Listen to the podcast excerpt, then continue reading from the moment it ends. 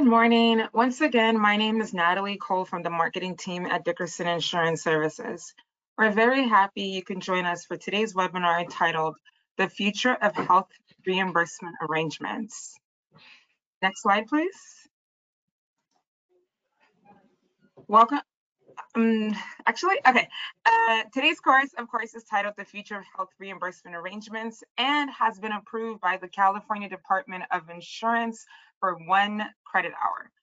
Our CE presentations are recorded and copies of both the recording and the slide deck are available for your download.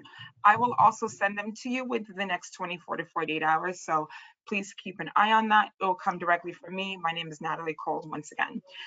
We report CE credits to the Department of Insurance within two working days of this presentation. We have also been instructed to ask polling questions throughout the presentation. In order to receive CE credit, you must answer all of the polling questions. There's three polling questions in total. And it is recommended that you actually answer them, that you are participating in this presentation on a computer screen um, to answer the poll questions. And of course, we welcome your own personal questions. If you have them, please type them in the in the chat box in the bottom right hand corner of your screen, and we will answer them at the conclusion of this presentation. Now, today's presenter is Mr. David Fear Sr. He's a 42-year veteran of the employee benefits industry, and he specializes in alternative funding, flexible benefits, and group purchasing arrangements. He is also the managing partner of Shepler and Fear, which is a division of Dickerson Insurance Services and Alera Group Company. He is also the past president of the National and California Associations of Health Underwriters. And he also received the NAHU Harold R. Gordon Award as the Health Insurance Person of the Year in 20,000, I'm sorry, in 2015. Mr. David, you're senior. How are you this morning? Uh, I am great. Thank you uh, for that introduction, Natalie. And I hope everybody out there in uh, the virtual world is fine and good, and uh, we'll get started here. Uh, we have a, a fairly large uh, contingent of uh, folks attending today's course, so I'll try to move along really well. And there will be some parts in here that you, you probably want to take a, a, few notes on. However, again, I would encourage you that you download a copy of this uh, afterwards so that uh, your your notes can be um, uh, fairly complete. Um, before we before we get moving ahead, I just want to acknowledge uh, we have five co-sponsors uh, today.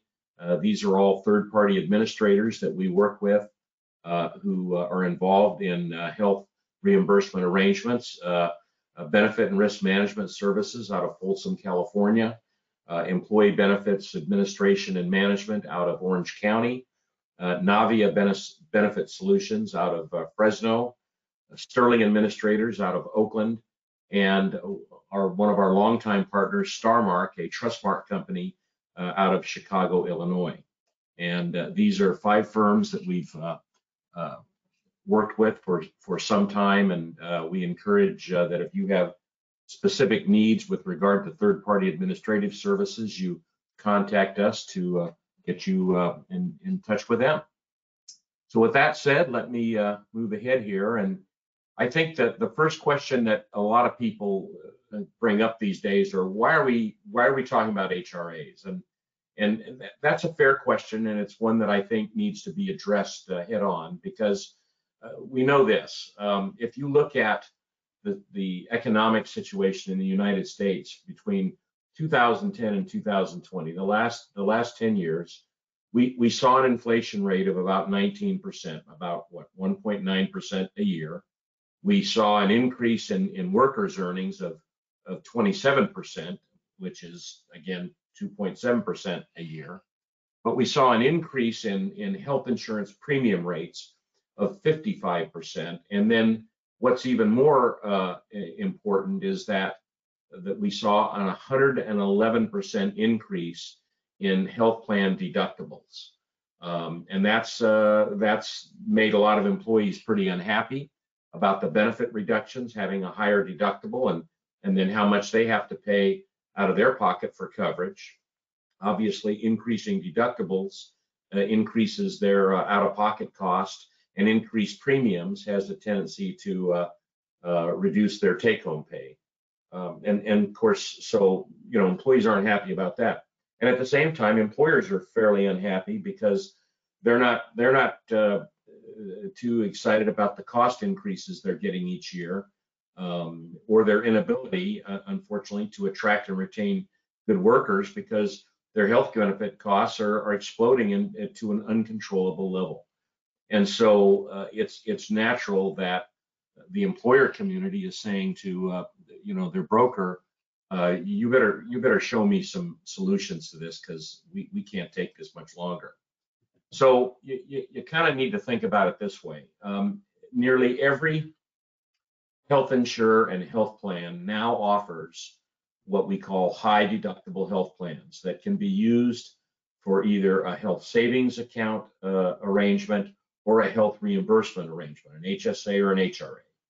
Um, as most of you know, the ACA forced small group carriers to develop rates based on clear actuarial values of their product. And, and I don't think a lot of brokers and certainly a lot of employers really understand this, but but by requiring the carriers to do this and then forcing them to price their products based on this actuarial value, it actually provided uh, brokers and their clients with a better opportunity to really look at um, risk assumption in a different way.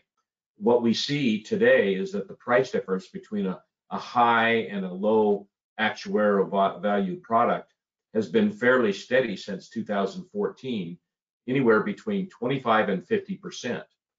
I mean, I, and I'm talking about specifically, you know, you compare the cost of a bronze plan to the cost of a platinum plan, depending on the carrier and depending on the area that they're in, we're we're still seeing a 25 to 50 percent price difference uh, uh, for the last 10 years or last seven years since this new pricing structure went into effect. And this is, of course, in the small group market. Um, Nearly all of the group carriers in the market no longer have a prohibition against wrapping their plans with an HRA or an FSA type program. There was a big question for a long time about whether or not that was that was even legal. Uh, that that prohibition is is pretty well gone away. Um, small employers they see what large employers do to contain their benefit costs, and they're asking their advisors, their agents, their brokers to find them similar options. Um, I like to say that if you've seen one HRA, you've only seen one HRA.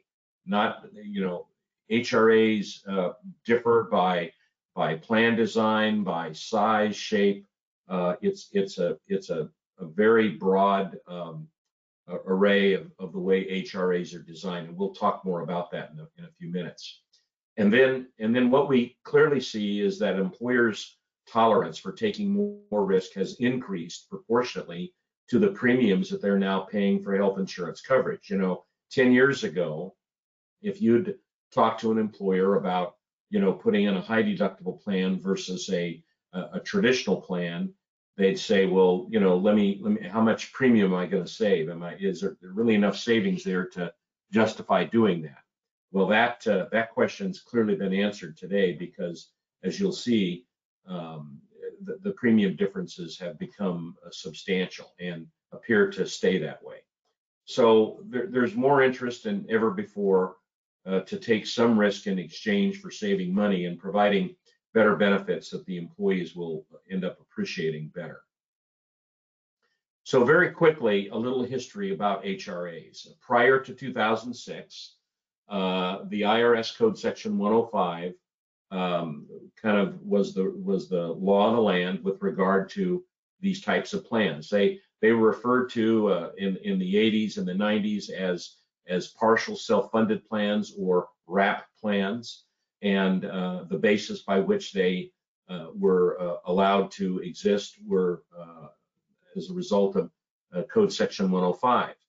In 2006, though, the IRS clarified and expanded both code sections 105 and 106 so that they they came to the table with with some more rules and regulations with regard to how these plans could be established and what they what they could cover and you saw a, a big influx of HRA plans following those uh, clarifications in 2006. And then between 2000, pardon me, between 2009 and 2016, the Affordable Care Act came into to play, and um, and and it had an effect on what I would call group HRAs. It made big changes to what group HRAs could and couldn't do, and this uh, was a result of the fact that the law now says that a, a plan has to have a minimum value um, uh, of of at least um, you know 60% of an actuarial value, uh, and and then there were other uh, issues related to this, and, and we'll talk a little bit more about that in a second.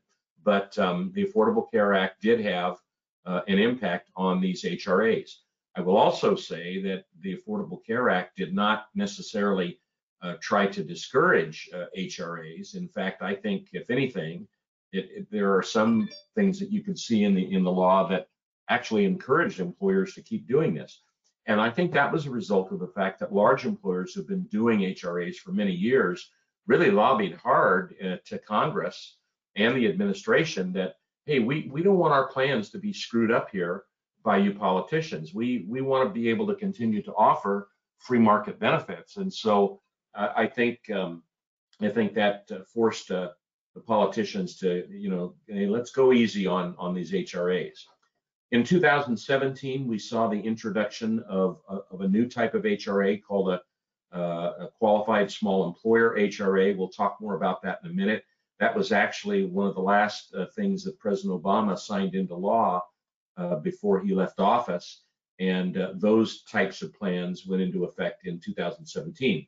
And then between 2018 and 2020, uh, we saw the introduction of two new types of HRAs, the ICHRAs, uh, individual coverage HRAs, and the EBHRAs, excepted benefit HRAs. And we'll talk more about all four of these uh, HRAs in just in just a minute. Um, again, today, and, and remember this, uh, this may be a polling question uh, today, HRAs uh, are governed under federal law, okay? Not by state law, but by federal law. And so you have the four types of HRAs in the market today. The group HRAs, which uh, also can be referred to as a MERP or a medical expense reimbursement plan. And, and we'll talk about what the difference is between a group HRA and a MERP in a minute. Um, these group HRAs, again, have been around for decades. Uh, they were formally recognized after the 2006 IRS code changes. They were affected, as I said, by the Affordable Care Act which required that an HRA had to be tied to a high deductible health plan and provide minimum value coverage. And all that is, is apparent today. Um, the IRS released a series of regulations between 2013 and 16, which clarified how these HRAs could be established or used by employers of any size, but they still had to meet a, a new uh, non-discrimination uh, rule that was um, in, included in section uh, 105H of the law. And uh, a, a big deal, these plant, these group HRAs were no longer permitted to reduce um, or to reimburse individual health plan premiums. That was fairly popular before 2013, and uh, effectively that that was done away with uh, under a group HRA arrangement. The QSE HRAs, the Qualified Small Employer HRAs, which are which are uh, um, you know, um, regulated under Internal Revenue Code Section 9831D, um, they were enacted as part of the Cures Act, signed into law in December 2016 and went into effect January 1st, 2017. Effectively, it allows a small employer to reimburse the cost of an individual health plan premium under certain conditions and with annual benefit limitations. And again, we'll, we'll talk a little bit more about that. Uh, the QSE HRAs were heavily promoted by the small business associations, but I would not say that they have been widely accepted because there were a lot of limitations within the QSE HRA rules that, that were not very attractive. Uh, then we have the ICHRAs, the individual coverage HRAs, which are which are uh, governed under uh, Treasury Code Section 54.9802-4. That's a, a long one there, if you're into that stuff. Um, these were enacted by the Trump administration in 2019, and they went into effect in 2020. It is specifically now allows any sized employer to reimburse the cost of individual health plan premiums, but cannot offer a group health plan to that same class of employees. It's got to be one or the other, but not both. Uh, along with the ICHRAs came the uh, EBHRAs, excepted benefit HRAs, which are governed under Treasury Code Section 54.9831-1. These were, uh, again, part of the Trump administration's uh, activities here and went into effect in 2020. And these apply primarily to non-medical plans, you know, dental, vision, cancer, disability, accident, et cetera, um, in, in order to have them be uh, tax deductible. So that's just a quick overview of where we are today with regard to the four types of HRAs that are permitted. So now it's time for polling question number one. Um, and, and polling question number one, Natalie, do you want to take it? Yes. HRAs, HSAs, and FSAs are all permitted under federal law, state law, both federal and state law, and neither federal or state law. And we have less than one minute to go. Okay. Oh, I forgot to, I forgot to bring my Jeopardy music again this week. Sorry. It's okay. I'm, I'm not gonna try and uh, whistle it because I'm, I'm a terrible musician, so that would probably cause more problems than I intended. No worries. So our HRAs, HSAs, and FSAs permitted under federal, state, federal and state, or neither federal and state laws. How do we look on the polling? We're gonna wait about 10 more seconds. Okay. And Remember, you, ha- you have to, you have to give us an answer to show that you were uh, paying attention. for CE credits. That's correct. Okay, I'm gonna go ahead and close the poll. And how do we look? And the results are 68% chose federal law. Very good. Good class. All right. I'll move ahead here.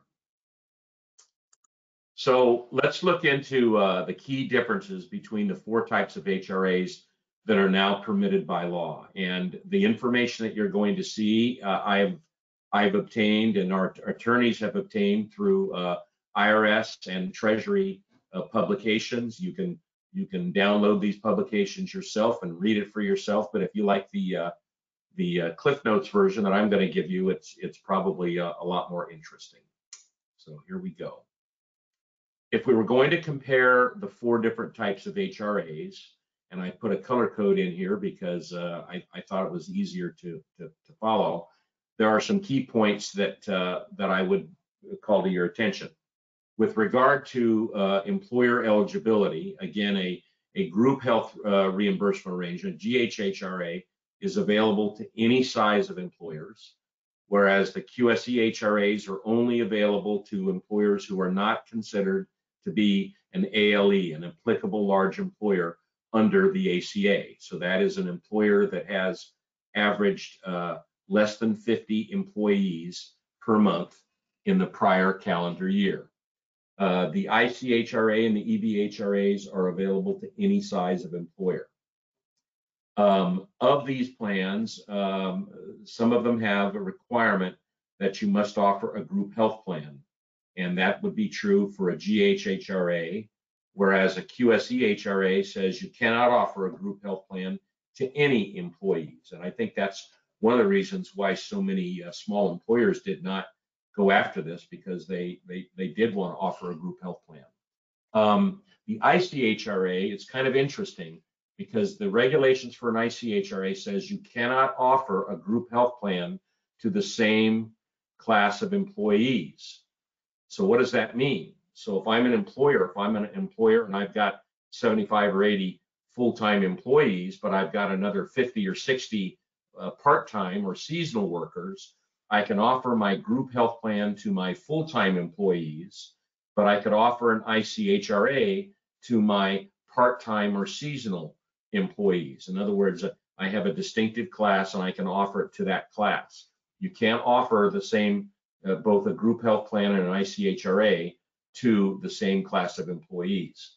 Um, with an EBHRA, uh, the employer must offer a group health plan. I say offer, you don't have to necessarily enroll, and then you can offer an EBHRA, which is covered uh, for excepted benefits, which we'll talk about in a second. The contribution limits, and this is very important uh, for the four types of HRAs, are very different. In the case of a group HRA, the contribution limits are uh, defined by the employer. Okay, they can have as as big as or as small as uh, HRA benefit as they want, and I've seen them as small as $500 a year, and I've seen some as much as uh, $10 $10,000 a year. So uh, that's up to the employer to define it. In the case of a QSE HRA, uh, the IRS limits the uh, QSE HRA benefits to a specific amount. In 2021, that amount was uh, $5,300 for a single person or $10,700 for an employee with family. And this number is indexed annually, and it's supposed to be announced in uh, November what that uh, 2022 numbers will be. And my guess is that it'll be probably uh, uh, 5,350 for a single and, and maybe uh, 10,000, seven, uh, maybe 750 or, or maybe even 800 for a family. In the ICHRA, again, the employer defines a maximum contribution limit. And in the EBHRA, the current law limits an EBHRA benefit to $1,800 per plan year. It is also indexed annually and it may or may not be increased. In this case, both 2020 and 2021 were the same limit of $1,800. So it's not necessarily so that, that it will go up next year.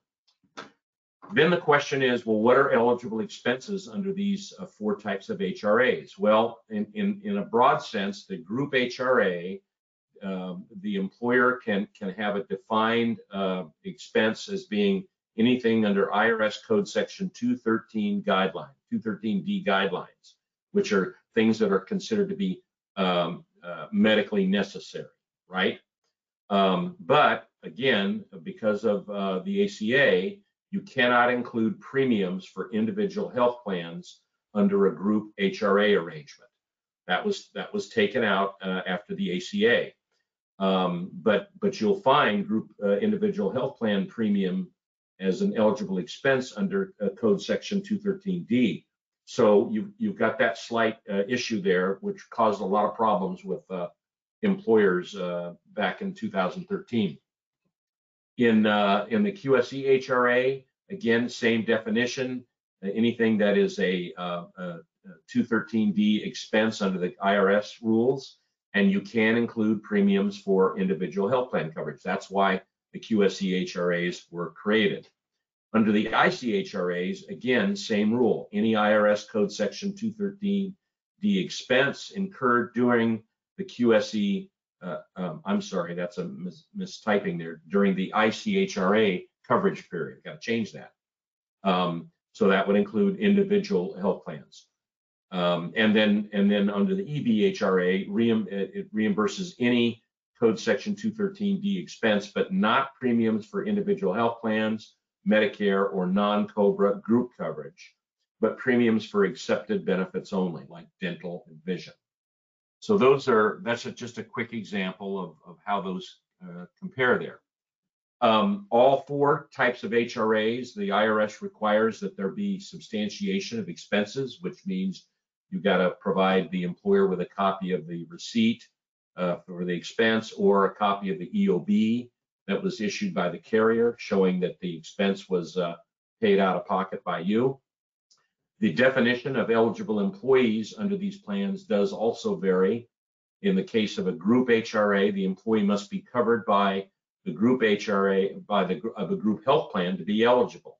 All employees must be treated the same, but special rules do may apply for age and family size. And the maximum waiting period, as you know, under the under the ACA, is uh, 90 days.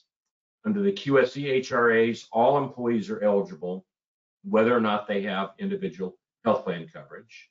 Under the ICHRA, the employees must be covered by an individual health plan or Medicare to be eligible. Employees may be split into different classes, but employees in the same class must be treated the same. And special rules may apply for age and family size. And then finally, under the EBHRA, employees do not have to enroll in the group health plan to be eligible. That's kind of, it's very simple and kind of to the point. What about the definition of employee classes? We get asked this all the time. And so uh, this was this was provided by our attorney who did some research here. So in a in typically in a group health uh, GH uh, HRA arrangement, the the typical definition of classes would be like uh, salaried versus hourly employees or full-time versus part-time, seasonal versus temporary, uh, collectively bargained, uh, active versus retired employees. There are retiree HRAs uh, that are available as well. Uh, it's it's pretty uh, it, it, it's pretty variable. It's it's um, uh, very open in that regard. Um, uh, under a QSE HRA, uh, naturally they start out with well, here are the, the categories that you can that are excluded. If they haven't completed 90 days of service, if they're under age 25, if they're part-time, if they're seasonal, if they're collective bargaining, if they're non-resident aliens. Remember, this was all put out by the Obama administration, and uh, they thought that that you know made sense. But uh, we've had a lot of uh, employers opt not to go down the QSE HRA uh, uh, route because of those excludable categories. Under the ICHRA plans, and you can you can have similar to what the the group uh, the group health plan uh, arrangements are salary ver, uh, salaried versus hourly full-time versus part-time seasonal temporary collectively bargained those who've not satisfied a waiting period or those who live in a specific geographic rating area which is uh, which was kind of uh, interesting and, and and new. And then um, finally under the EBHRA uh, full-time versus part-time, geographic location, collectively bargained, uh, by dates of hire, by current or former uh, employee status, uh, and the employee's uh, occupation, what their what their occupation is. So there's allowed to be, I think, a little bit more um, variation there. The claim substantiation requirements, I'm not going to spend a lot of time on this other than to say that, you know, if the IRS is saying that you have to provide a substantiation of a claim. That simply means that, you know, you, you need to send in a receipt, you need to send in a copy of an EOB or something uh, allowed for that. In the case of reimbursement of uh, uh, health insurance premiums under a QSE HRA or under a, an ICHRA, um, a copy of the bill from the carrier that you paid is generally considered to be uh, adequate proof. Um, so uh, those are important and, and it generally, if you're using a third party administrator, like one of the five that we work with, uh, they uh, work with you to help see that the claim substantiation requirements are met. Um, the big thing that I think is important here is the tax savings, and, and this is why uh, HRAs are becoming so um, uh, popular. Under a under a GHA or a GHRA, the reimbursements that, that an employee gets from the GHRA are free from payroll and income tax. That's the, the bottom line. It's just like uh, if they received a, a claim reimbursement from an insurance plan, the GHHRA is treated the same way. They, they, they don't have to show that as taxable income. Um, under a QSE HRA, very similar, reimbursements are free from payroll and income tax, but only employees with minimum essential coverage can receive reimbursements free of income tax. Employees without MEC coverage must report all QSE HRA reimbursements as taxable income. So if you so if you're in, enrolled in an individual health plan that provides minimum essential coverage, then boom, you get you get reimbursements uh, free of tax taxable income. But uh, if you're not enrolled in a plan that provides minimum essential coverage, at least a, a MEC, then uh, that's going to be, you can get reimbursed, but you're going to have to report that as income. I, I think, again, I think that was a reason why uh, QSE are not as popular as they thought.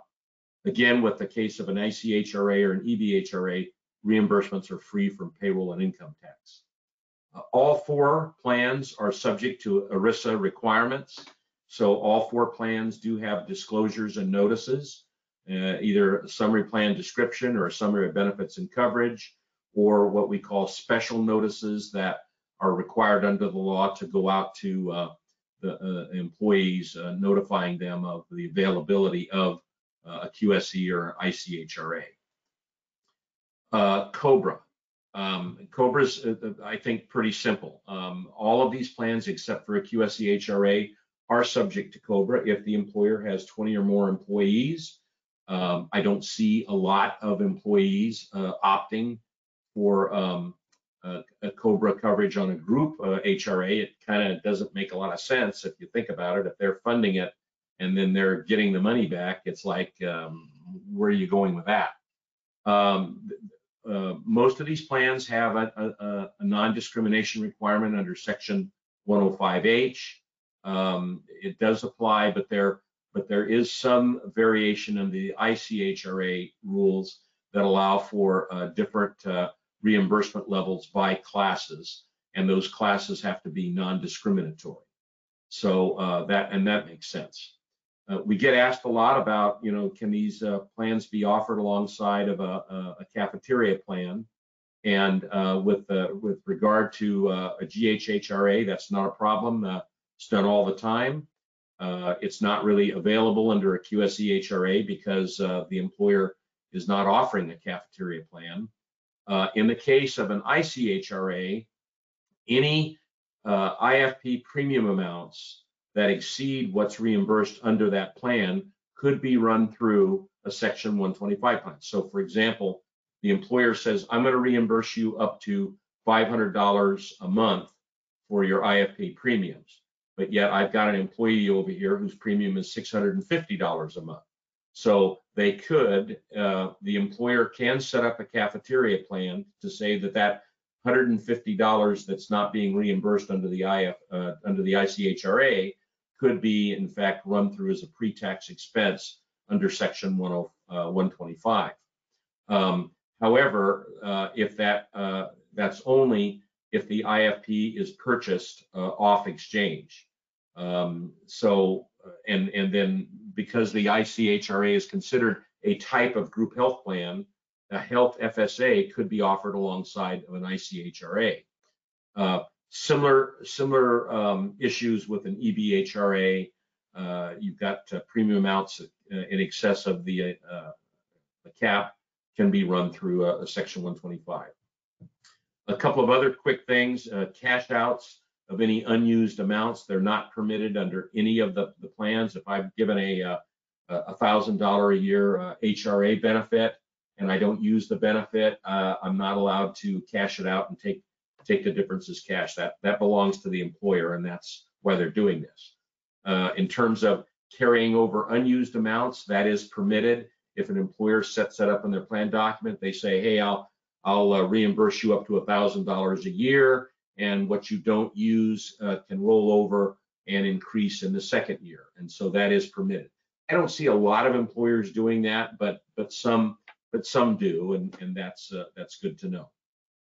And then finally, uh, we get asked all the time about health savings account HSA contributions. And the question and the answer is, well, in a group HRA, yes, uh, you can do that if the HRA reimburses only dental, vision, and preventive care or post-deductible expenses. So in other words, if you've got a medical HRA that's reimbursing for out-of-pocket medical costs, you cannot also have uh, uh, an HSA. So it's only if the HRA is limited um, to uh, non-medical expenses. Uh, same thing with regard to um, the HRA on, on a QSE HRA. Uh, it's likely, yes, although I, I, don't know of any that's being done this way under the ICHRA, um, if it reimburses only the individual health plan premiums and certain excepted benefits. Um, so that's that's kind of an indication there. As as a general rule, I tell people, look, if you're enrolled in an HSA, you cannot double dip and also be uh, in an HRA. You can't you can't do both. But if you have a specialty HRA that covers non-medical things, And yes, there's a way to do that. And then finally, the the one that um, uh, comes up a lot are what we call salary reduction funding. This is where like in a, in a section 125 plan, somebody takes a, a voluntary reduction of their salary in order to pay their um, premiums on a pre-tax basis, so like a POP plan, right? So with regard to an HRA, uh, technically, the, uh, a group HRA, uh, they do not permit salary reduction funding. In other words, the employer funds the entire cost of the HRA, but it can be offered alongside of a of an FSA program or a Section 125 uh, premium only plan for their shares of premiums. Alternatively, and this is where the, the term MERP comes in, uh, the employer can set up a medical expense reimbursement plan or a MERP, and that can be offered, and it does allow for employee contributions. So the HRA is is can uh, is fully paid by the employer, but the MERP can be co-funded by both the employer and the employee, and that's uh, that's that's an issue to look at. As far as salary uh, reduction funding for the other types of HRAs, for the most part, it's it's not permitted, uh, but again, you can offer them alongside of an FSA or a POP plan. Okay, I, I just went through a lot of stuff, and I I know uh, you know that that's a lot of uh, information here. And again, I encourage you to download a copy of this so you have that uh, chart uh, on your desk. Uh, let's go to polling question number two, Natalie.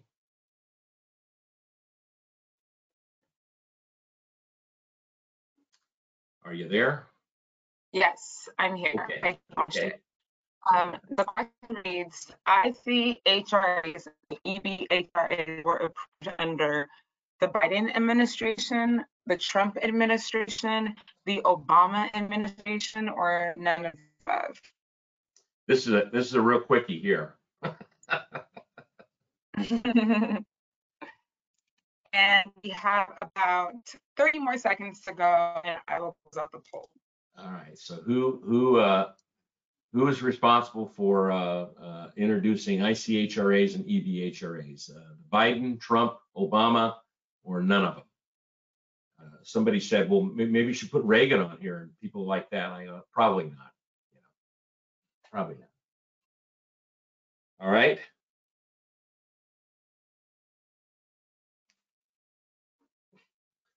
And this is an opportunity for me to, to drink my tea here. All right, how we doing?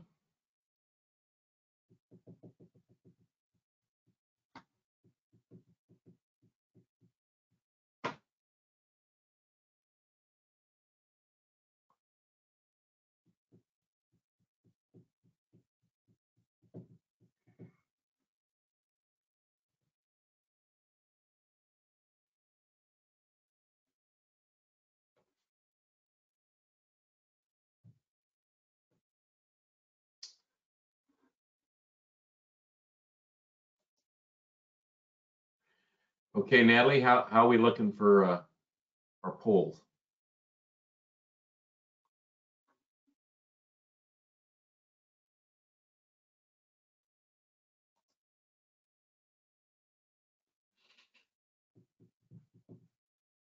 Sorry about that. Okay, Sorry about that. We had a little, um, technical glitch. yes, but we're back online and 66% said the Trump administration. Okay, very good, thank you. No problem. All right. So now uh, I'd like to I'd like to look at a uh, case study on a group HRA. We we we try to do an example that's uh, based on real life and, and practical. So uh, here's a case study that we did on a small employer uh, group. They had 39 employees with 17 dependent units located over in the Greater Bay Area of Northern California. They currently offer fully insured coverage with a dual choice between uh, a single carrier's HMO and PPO plans. So they were getting their con- uh, coverage through a, a particular carrier that offered both an HMO and a PPO dual choice. Um, they're in the small group market and their rate increase for 1-1 of 2022 uh, averages about 7% overall between the HMO and the PPO plans. Um, they like their current benefits and their provider networks they offer. They they're they're happy with the providers they can access through the HMO or the PPO, but uh, they will pay over four hundred thousand dollars in annual premium. And uh, what the owner uh, told uh, his agent was that's double about that's almost double of what they were paying six years ago. And he just said, I, you know, I- we we just can't keep keep up with this. Uh, the employer uh, pays 100% of the employee-only coverage and contributes about 50% to the cost of dependent coverage, which is, uh, I think, very generous in, in this market. So what do the numbers look like? Again, uh, the current plan, fully insured dual choice. The proposed plan was a group HRA wrapped with a high deductible uh, HMO and a high deductible PPO plan option, um, which um, turned out to be uh, really good. Uh, the benefit description of their current plan, they have a uh, uh, an HMO plan with a $25 copay, 20% coinsurance, and a $3,000 maximum out of pocket per year. Very rich plan. I would call that a, a platinum plan. Their PPO plan, also very rich with a $500 deductible, 20% coinsurance, and a $4,000 maximum out of pocket. And their estimated annual cost, $423,680 for employees and dependents. Um, the proposed plan would move them to an HMO plan that had a $5,000 deductible, uh, 60-40 coinsurance, and a $7,500 out-of-pocket limit. The PPO plan would be a $6,500 deductible, 70-30 coinsurance, and a $7,500 uh, maximum out-of-pocket limit. The premium, the annual cost of that high deductible plan came in at $298,208 a year. Um, the proposed HRA benefit that the employer um, uh, looked at was to offer everybody, if they were single, a $3,000 annual uh, HRA benefit using a, a, debit card to and preloaded it, so they they get a $3,000 benefit up front um, and $6,000 benefit if they have family coverage. So if everybody used their full benefit, if everybody got everything went wrong that could go wrong, the employer could be out spending $168,000 in paid claims. That's that's you know every employee incurred a $3,000 um, expense in the year, and those with families incurred a $6,000 expense. So $168,000 was their maximum uh, liability. However, um, we we sat down with the employer and said, look, based on our based on your plan design, based based on the history that we have on these plans, we believe that your actual expense will be seventy-seven thousand two hundred dollars. And we walked them through uh, how how we looked at claims uh, from from other clients and and where they came in and the demographics of their group. And and we're we're pretty good at, at predicting these uh, expected paid claims numbers based on the history that, that we have. Um, so we said your, your projected paid claim costs are going to be 77,200. Your administrative fees, which include uh, fees to pay the broker, was about $16,200 a year. So your projected annual cost for the HRA, 391,608, which is of course a little bit less than what they're going to pay at their renewal. So, um, and they, and they were looking at about a 7% uh, rate increase on their, on their renewal. So the, the, the, question is, well, why do this? Why, why would the employer do this? And, and here are the, here are the things that we're clearly hearing from employers like this. First, they like the idea that they can reduce their fixed cost from 100 cents on the dollar to about 65 cents on the dollar. That helps improve their cash flow because they set up their HRA claims on a pay-as-you-go funding. In other words, they only pay for the HRA claims when they come in. Uh, they don't prepay them. Some employers can, but in this case, these guys are, are going to go on a pay-as-you-go funding arrangement. Uh, second is that it nets their annual savings um, of about 7.5% in the first year, which when you think about it is nearly a 14% difference in cost when compared to their renewal and that's um, uh, that to me is is uh, a big number. Uh, you know, 14% overall. It provides the employer with claims data that they're not getting now. And this is a big, big deal. You understand that when they go into an HRA plan, they're now going to get claims data on their people. Uh, that's not to say that they're going to, you know, share that with everybody, but at least if I'm an employer and I'm sponsoring this plan, I I want to know what my claims are about and you know where my people are going and and you know the kind of conditions we have so that we can have the right type of benefit design, which is the fourth point, and that is that allows the employer to fully customize their HRA benefit. Um, again, some HRAs are very broad, they cover just about everything. Others are very narrow, so they can customize their HRA benefit. Their, their cost of third-party administration and broker fees are less than 5% of their total uh, HRA plan costs. Um, and, and in this case, they, they're offering their people an HRA app to, to submit their claims. So they take a picture of the claim and it goes into the TPA. Uh, they're going to get an HRA debit card for claim payment when they go into the the uh, the, the, doctor's office or to the the, the drug counter. Uh, they'll use their HRA debit card to pay for their claim, and then it provides the employer with monthly spending reports, with monthly reports showing what their claims are like and where the how the money is being used. Um, there is an option for employer excess loss insurance that can limit the overall claims exposure until a good claims history is established. And we have some employers that buy that in the first or second year because they are not sure where their claims will be. So they buy this optional excess loss coverage. And then finally, and, and possibly the biggest thing here was that there are no change of providers. They they're going to stay with the same carrier and provider network that they have now. They're just going to switch to these high deductible plans and, and uh, save uh, save quite a bit of money. So you know nobody got upset about having to change doctors or hospitals or that kind of stuff, and that's that's a good thing. So then the question is, well, why would an employer consider an ICHRA? And um, again, you have to look back at, at, at what was going on after the ACA. The, the ICHRA and the EBHRA plans are just beginning to fit into the employee benefits market today. Uh, these can be attractive to both large and small employers. I thought originally that really it was just going to be the small guys that didn't want to offer a group health plan. But what we're seeing now is that larger employers that have a, a population of employees, especially after this COVID uh, disaster, uh, they want to attract uh, part-time and seasonal workers to, to come to work for them. And so putting them in an ICHRA is a good option. Uh, I will tell you that the Trump administration worked for two years to formulate these into real life solutions for any size of employer, un unlike the, the QSE HRA, which was just strictly for small employers and had a lot of uh, had a lot of um, you know, limits to it. It makes sense now that we have a guaranteed issue coverage in the individual market, and of course we're all used to that now after seven years.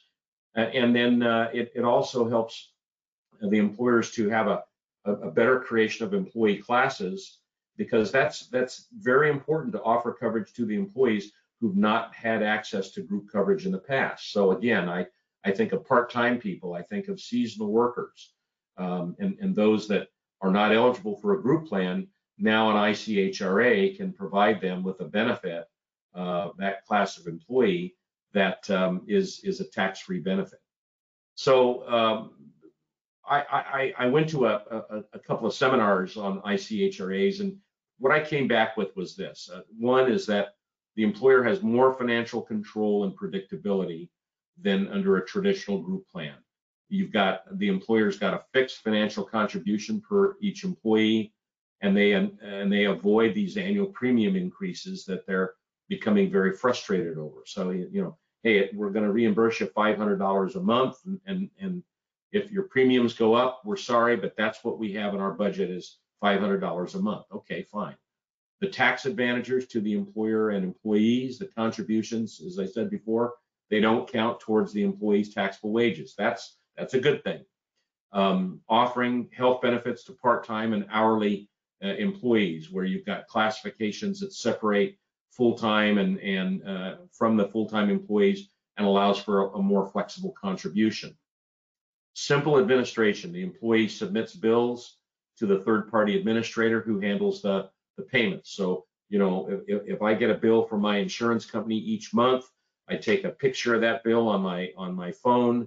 I send it the app, I send it into the TPA and that, that justifies it and I, and I get my reimbursement payment. Um, the employees then choose and own their own health plan.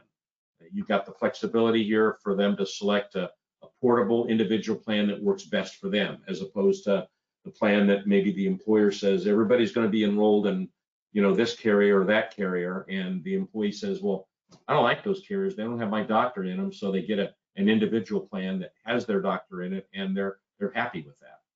And then finally, uh, the ICHRA, there's no maximum contribution per employee class. The employers can contribute different amounts to different employee types with no cap. Um, compare that to the QSE HRA, where you've got this annual limit of $5,300 for a single and $10,700 for a family. And we all know that there's a lot of insurance plans out there, especially for older employees, that cost well more than $5,300. And so this uh, allows the employer to say, you know, I, I, I don't have to put a cap on this. And I think that's why ICHRAs are, are outperforming um, the QSE HRAs. So uh, let me kind of come to some conclusions here because I know we're, we're coming up on an hour here and I want to leave some time for, for questions. Um, what to expect in the future? Well, what this is what I know.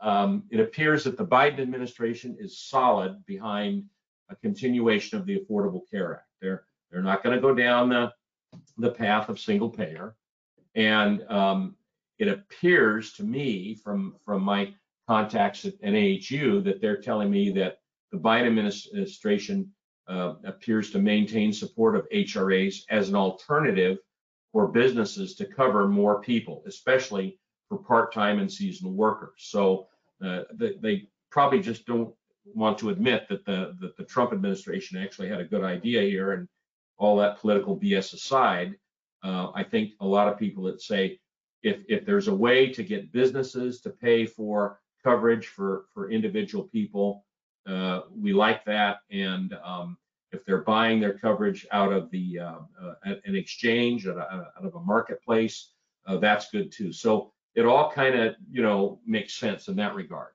Um, the Treasury Department issued uh, HRA regulations after a painstaking process of getting buy-in from the various stakeholders in in this issue, and they're not anxious to frankly change the existing rules as they apply to HRAs. In other words, they're they're not being told by the Biden administration or by Congress, hey, we need to fix these or change them. Um, in spite of what you may hear on TV and cable uh, channels, uh, I don't think the Treasury Department wants to go down that path. Um, we should expect that the feds are going to continue to hold tight to the regulation of HRAs, even though some states would like to regulate them.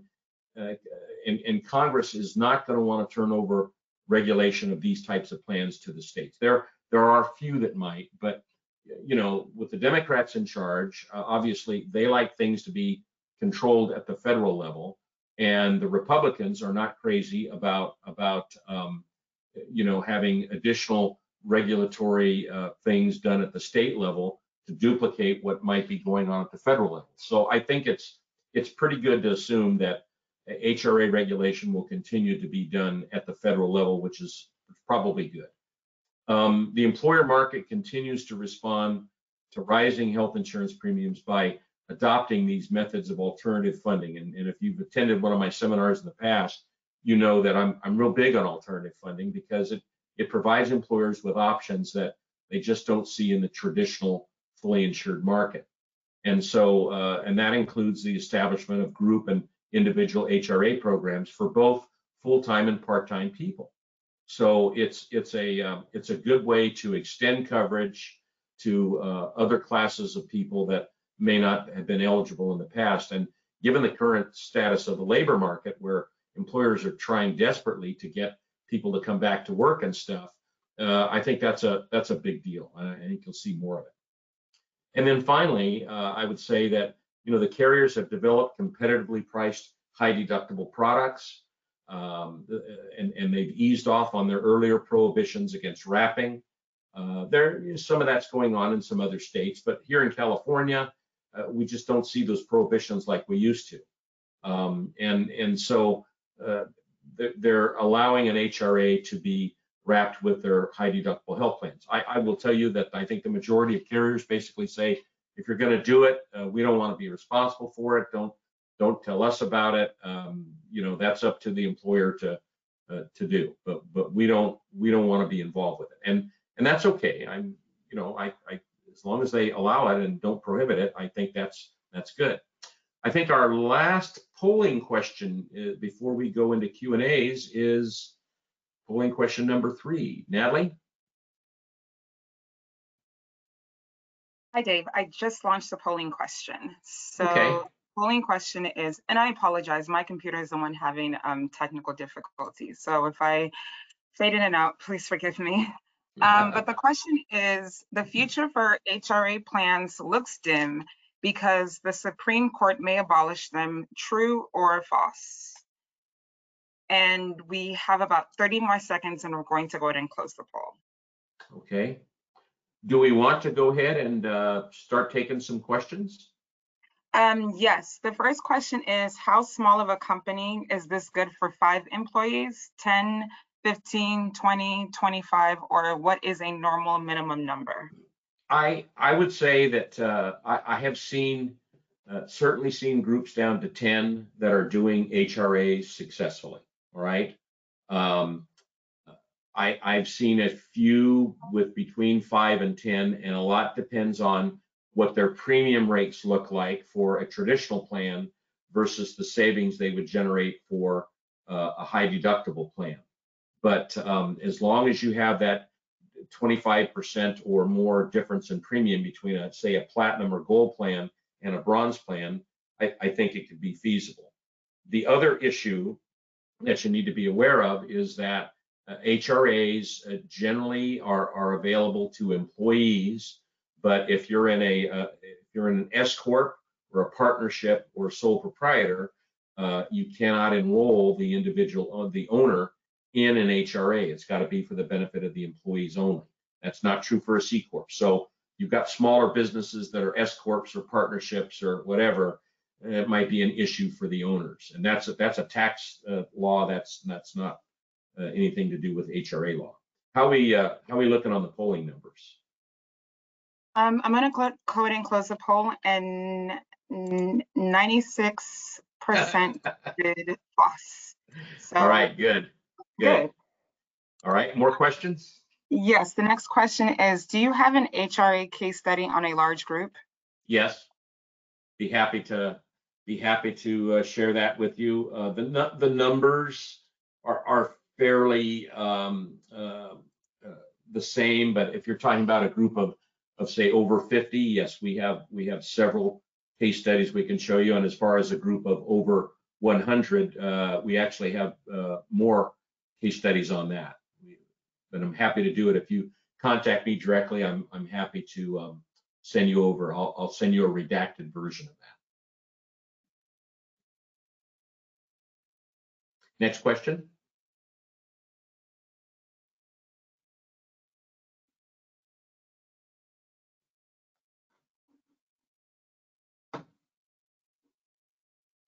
Sounds like we're having more, uh, I know, yes, I'm so sorry. It's, That's it's, okay. I- it's, um, DirecTV. I'm not really sure what's going on with the internet today. Um, Yeah. but yes, the next question, oh, I did receive a couple questions. I'm going to be the- sending you a copy of the presentation as well as a link to the recording. Um, but the next question is, before my audio cuts off again, do you need a MR, MERP if you offer more than one group HRA plan design? Say that again. Do you, do Do you you need it? a, a MERP, M-E-R-P, if you Yeah. offer more than one group HRA plan design?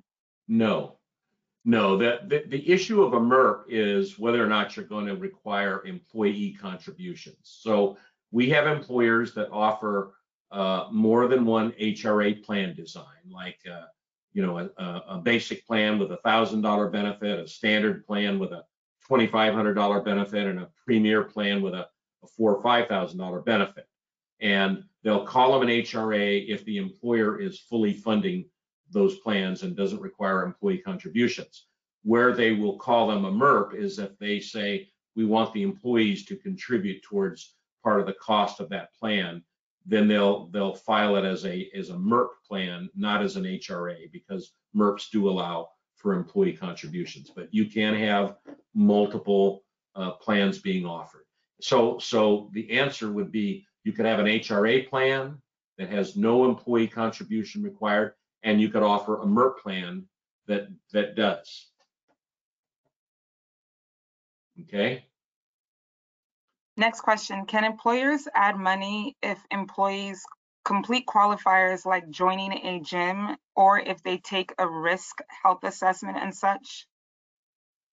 um, that's an interesting question. Um, paying for gym memberships, um, I, I believe is allowed under section two thirteen D of the Internal Revenue Code. I, I haven't looked at it lately to see if it's been changed, but the last time I looked, gym memberships uh, were a reimbursable expense. That's why you see so many of them on wellness programs.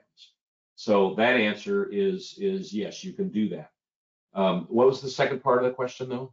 Read, read it one more time. I, oh, it's actually not here anymore. I'm sorry. Oh, okay, Um, sorry. I apologize. Um, but we actually have a couple, um, another question. And, Okay. um, I'm sorry, for someone who's asking, yes, the, the hour is actually up. These are, these are, we're going over a little bit just because people have some questions that they would like to be answered. Um, Okay. but the next question is, if employees pay hundred percent of dependents' cost, how does an employer charge for HRA exposure to HRA claims for dependents? Read that one more time. If the If employer, employees, if the employees pay one hundred percent of dependents' costs, how Yes. does the employer charge for HRA exposure to HRA claims for dependents? Um, hmm, I, I think the answer is, is that you have to consider it this way. The, the HRA and the high deductible health plan are two separate plans, okay? So if the employer is saying, I'm paying, uh, I, I'm not paying for the cost of the dependents under the high deductible health plan, I'm just paying for the cost of the employee.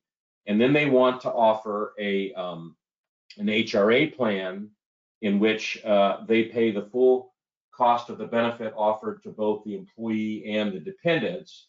They can choose to do that, or if they say, I, I want the employee to, um, contribute uh, to the PHRA cost for the cost of their dependents. And in doing that, they would probably need to set that up as a MERP since you're asking for an employee contribution. I, will tell you that, like in the example that we they gave earlier, in that particular case, the employer said, I'm going to pay 100% of the of the $3,000 benefit for the single employee or the $6,000 benefit for the employee with dependents. And, and then what you, what you do is that the employer basically says, I'll pay those claims as they come in, but I'm not pre-funding them. So um, it is possible to do that both with and without an employee contribution. It's really up to the employer to decide. Because it's the employer who will benefit. If, if the claims don't come in and there's a savings, the employer, you know, takes, uh, gets the full benefit of that. I, I don't know if that really answers the question, and if I missed the target on that, I apologize. Next question. Sounds like we're gonna end up dropping off here, so, um, and, and, and I think Natalie has the same issue I do. I have a bandwidth issue sometimes when I'm working out of my home office and I'm gonna have to upgrade my internet. So, um, if, if, if anybody does have a particular question and they'd like to reach out to me, you could see up on the screen my, my email address and my phone number. I'm happy to chat with you individually. If uh, you wanted a, uh, an example of how a large group HRA works, uh, uh, case study, uh, give me a contact and I'll, I'll be happy to um, share that with you.